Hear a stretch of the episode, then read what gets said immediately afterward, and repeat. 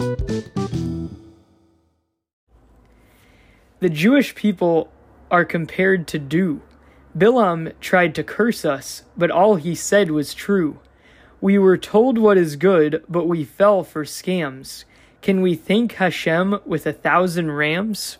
Okay, so this week's Torah portion is Parshat Balak, and the Haftorah uh, is found in Michah. So the Haftorah uh, begins by talking about Um, the remainder of Yaakov will be in the midst of many people like dew from Hashem, which is not hope for it, which which is not hoped for by man, nor is it awaited by B'nai Adam, nor is it awaited by human beings. So to break this pasuk down, um, so it's talking here about the remnants of Yaakov, basically those the. the Jewish people that um, have survived uh, throughout countless generations. They are compared to dew that um, that Hashem brings down. And what is unique about dew? The verse says that dew, unlike rain, is not hoped for by man or awaited for by human beings. And the point here is, is that people can see rain. Rain is visible. Rain is something that when ra- when you're in a drought and you see rain, uh, you celebrate. Dew, however, nobody's hoping for dew. Dew just just so happens to, to be there without having to pray for it, without having, you know, it's it's not as visible. Dew is is quieter. Uh, it's it's just on the grass. It's it's something that forms overnight. It's something that we don't visibly see. Rain is, is so obvious. Dew is so quiet. Um, yet, with that being said, dew is extremely underappreciated. It still can give life, give give water, give nutrients to the plants, um, despite there not being any rain. And the Jewish people, uh, this uh, Michah is saying, the Jewish people, we are like dew, because the Jewish people are um, at times underappreciated in the nations that we live in.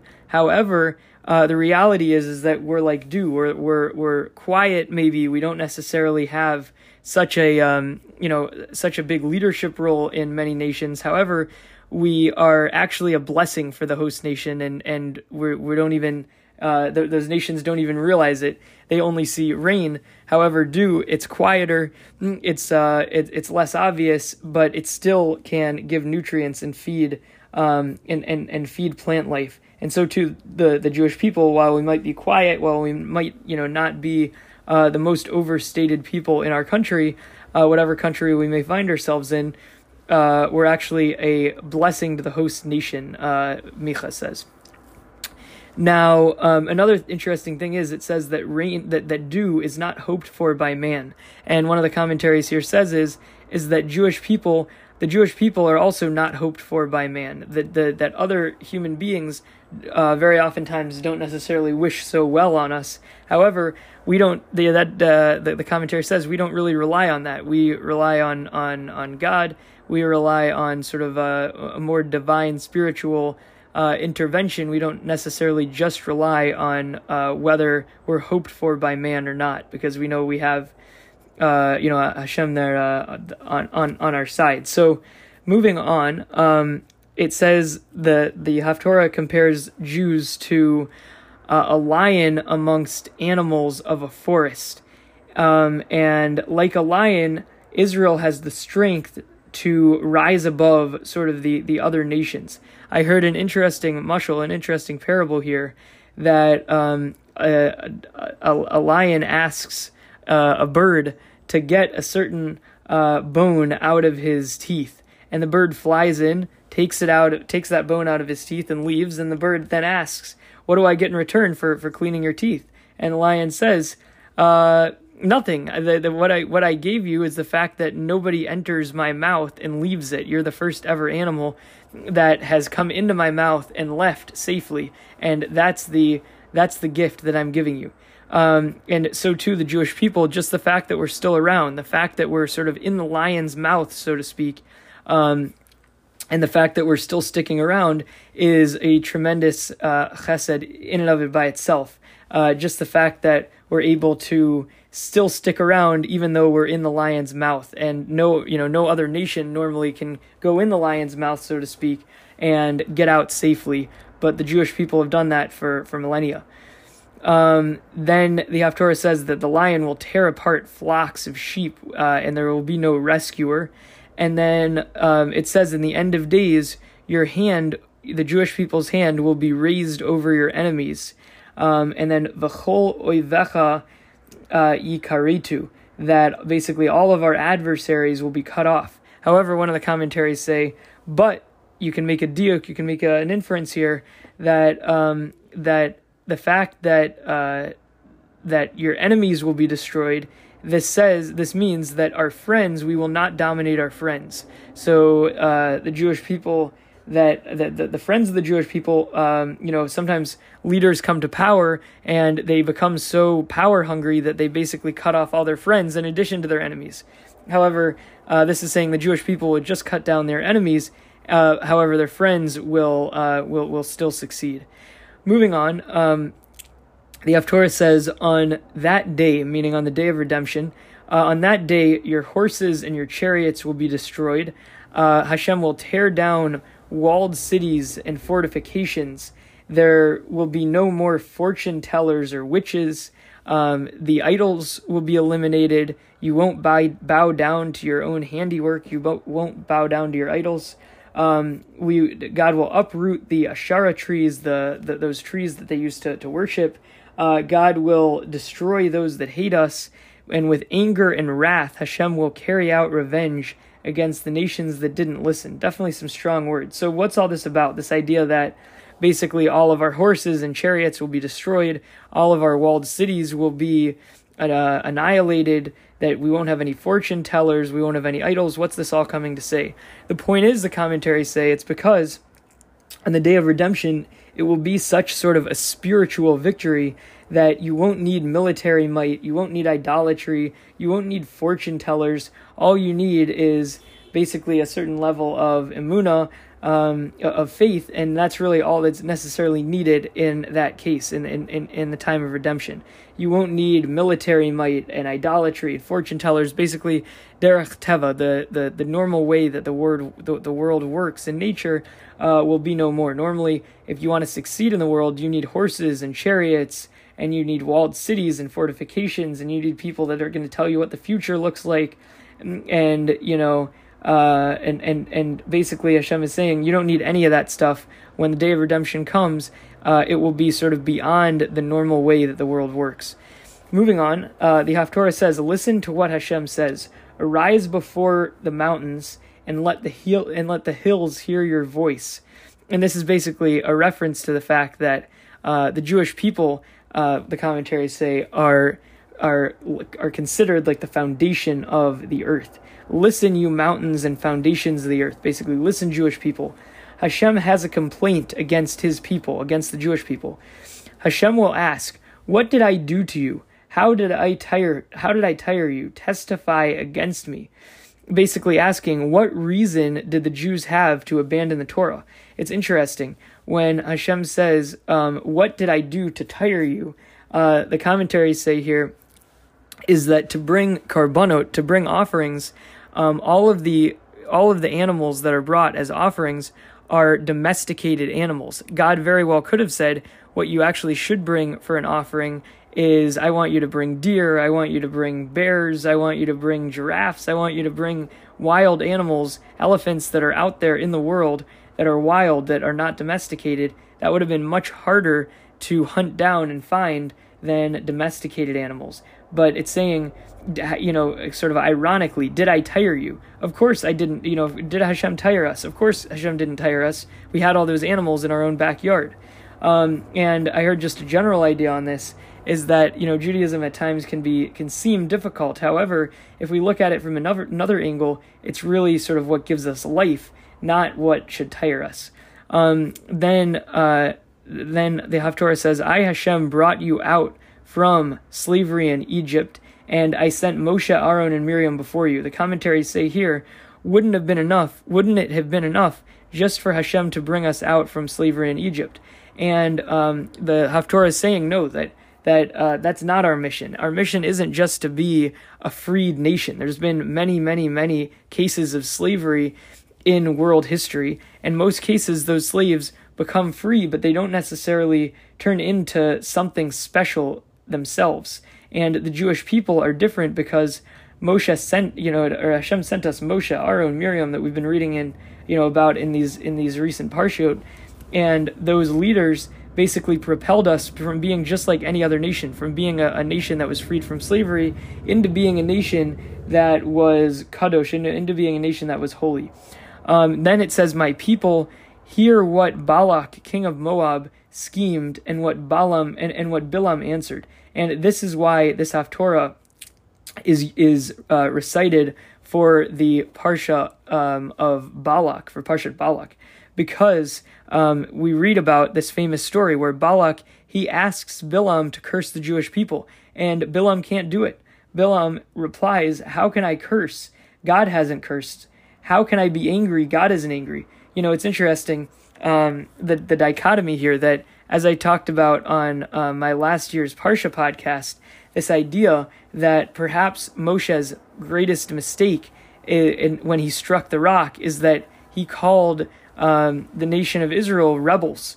And by calling them rebels, that was sort of, he was angry at the Jewish people, even though God wasn't angry. In a, a sort of an interesting way, um, Bilaam is sort of Uh, uh, almost uh, better than Moshe in this instance, where Bilaam recognizes if God isn't angry, then I personally can't be angry. Is where Moshe, Moshe was angry at the Jewish people, even though he wasn't supposed to be, because God himself wasn't angry. Um, and then Bilaam, he also says the famous line, "Matovu ohalecha Yaakov mishkenotecha Yisrael." How good are your tents, O Israel? And um, Rashi says what this means, how good are your tents? It's talking about tzniah, it's talking about modesty, that the Jewish people, um, that the Jewish people, when they built their tents, they made sure that the windows and the doors, they weren't lined up with each other to be able to see uh, into into one another's houses. Um, and, uh, and and then the Haftorah says, uh, recognize, you know, the righteous acts of Hashem, Um, that if you if you're able to sort of see the fact that God took us out of Egypt, that He gave us Moshe, Aaron, and Miriam, that He had, you know, Bilaam, instead of cursing the Jewish people, uh, praising the Jewish people. If you recognize all those things, then um, you know you, you'll be indebted. And then the Haftorah basically says just that. The Haftorah says, "With what should I approach Hashem with? Now that I can see all that Hashem did for the Jewish people, what can we do to repay Him? Should we bring Him Olah offerings? Should we bring Him, um, you know, calves that are that are a year old? Should we bring Him thousands of rams? Should we bring Him tens of thousands of streams of oil? Should we bring Him, it gets even more dramatic, should we bring Him our own firstborns, our own fruit of the womb, uh, for the sins that we've committed?" And and the answer is no. The answer is, Hashem told us what is good. It's not bringing offerings. It's not bringing streams of oil. It's not even offering your firstborn uh, to, to God. Rather, what's good is, good is to do justice, to love kindness, and to walk humbly before your God. And uh, in Hebrew, that's uh, asot mishpat v'ahavat asot chesed v'hatzneah lechet im Elokecha. Um, and... What what's interesting about this is the order. So it says, what's really good is doing justice, loving kindness, and walking humbly before your God. Um, and this idea that that basically uh, doing justice and loving kindness is not inherently contradictory to modesty. A person might incorrectly think, in order to be modest, you have to basically lock yourself in a room all day. You can't, you know, you the, the sun can't even and hit your body. Otherwise, that's uh, that's immodest. You can't leave your house. However, the um the, the Torah tells us otherwise. The Torah says, yes, modesty, that is a key character trait of the Jewish people. However, uh, don't think that being modest means to stay in your house all day and never see the light of day, never see anybody else. In fact, it's the opposite. It's this idea that we actually have to be involved with the world. We have to be pursuing justice and and and uh, doing acts of kindness. And it's only through those acts with the community, doing things inside the community, um, doing things with other people socially, that only then, then and only then, are we able to walk humbly before your God. So don't think that to walk humbly before your God um, is, you know, that you should just hide away. Really, it's the opposite. It's that you should be involved in the community, and through that, you will uh, walk humbly before your God. Another interesting thing the Chida says, the Chida says, is that because of this order, it says, do justice, love kindness, and walk humbly before your God. Um, the order the Chida picks up on is the fact that do justice and love kindness are both are both uh, in the category of ben adam l'chaviro, basically between fellow man, mitzvot that you have to do between your fellow man. So doing justice and kindness is what we do for others. And the Chida says that God will not forgive you for sins between Hashem until um, you first seek forgiveness with other people. Because first, with you know the, the interaction between other people, doing justice and loving kindness comes before walking humbly before your God. Okay, so to recap, um, I talked about how the Haftorah begins by saying the remainder of Yaakov will be in the midst of many peoples like dew from Hashem, which uh, is not hoped for by man, nor is it awaited by B'nai Adam. So to break this down, I said that you know, the Jews are compared to dew because even without any rain, you know, rain is what normally people are hoping for. Rain is what you can see. Rain is more visible. Dew is something that just so happens to sort of come up on the grass uh, overnight. It's not something that we really appreciate, yet it's a sustaining life force, and it can it can water plants uh, even without rain um, falling. And the Jews are like dew, because just like dew that's sort of underappreciated, that's not hoped for, so too the Jewish people are underappreciated, but we actually are a blessing for all the countries that we've been through, that we've been in throughout the millennia.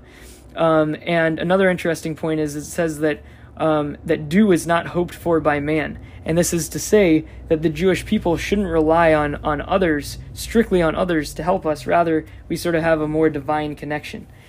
Moving on, so it says the Jews are like a lion among the animals of the forest, and the commentaries say, like a lion, Israel has the strength to rise up above all the other animals. And I spoke about that that mushel, that's that uh, parable that uh, a bird, a, you know, a lion asks a bird to get something out of its mouth. The bird gets it, and then the li- and the bird says, "What do I get for payment?"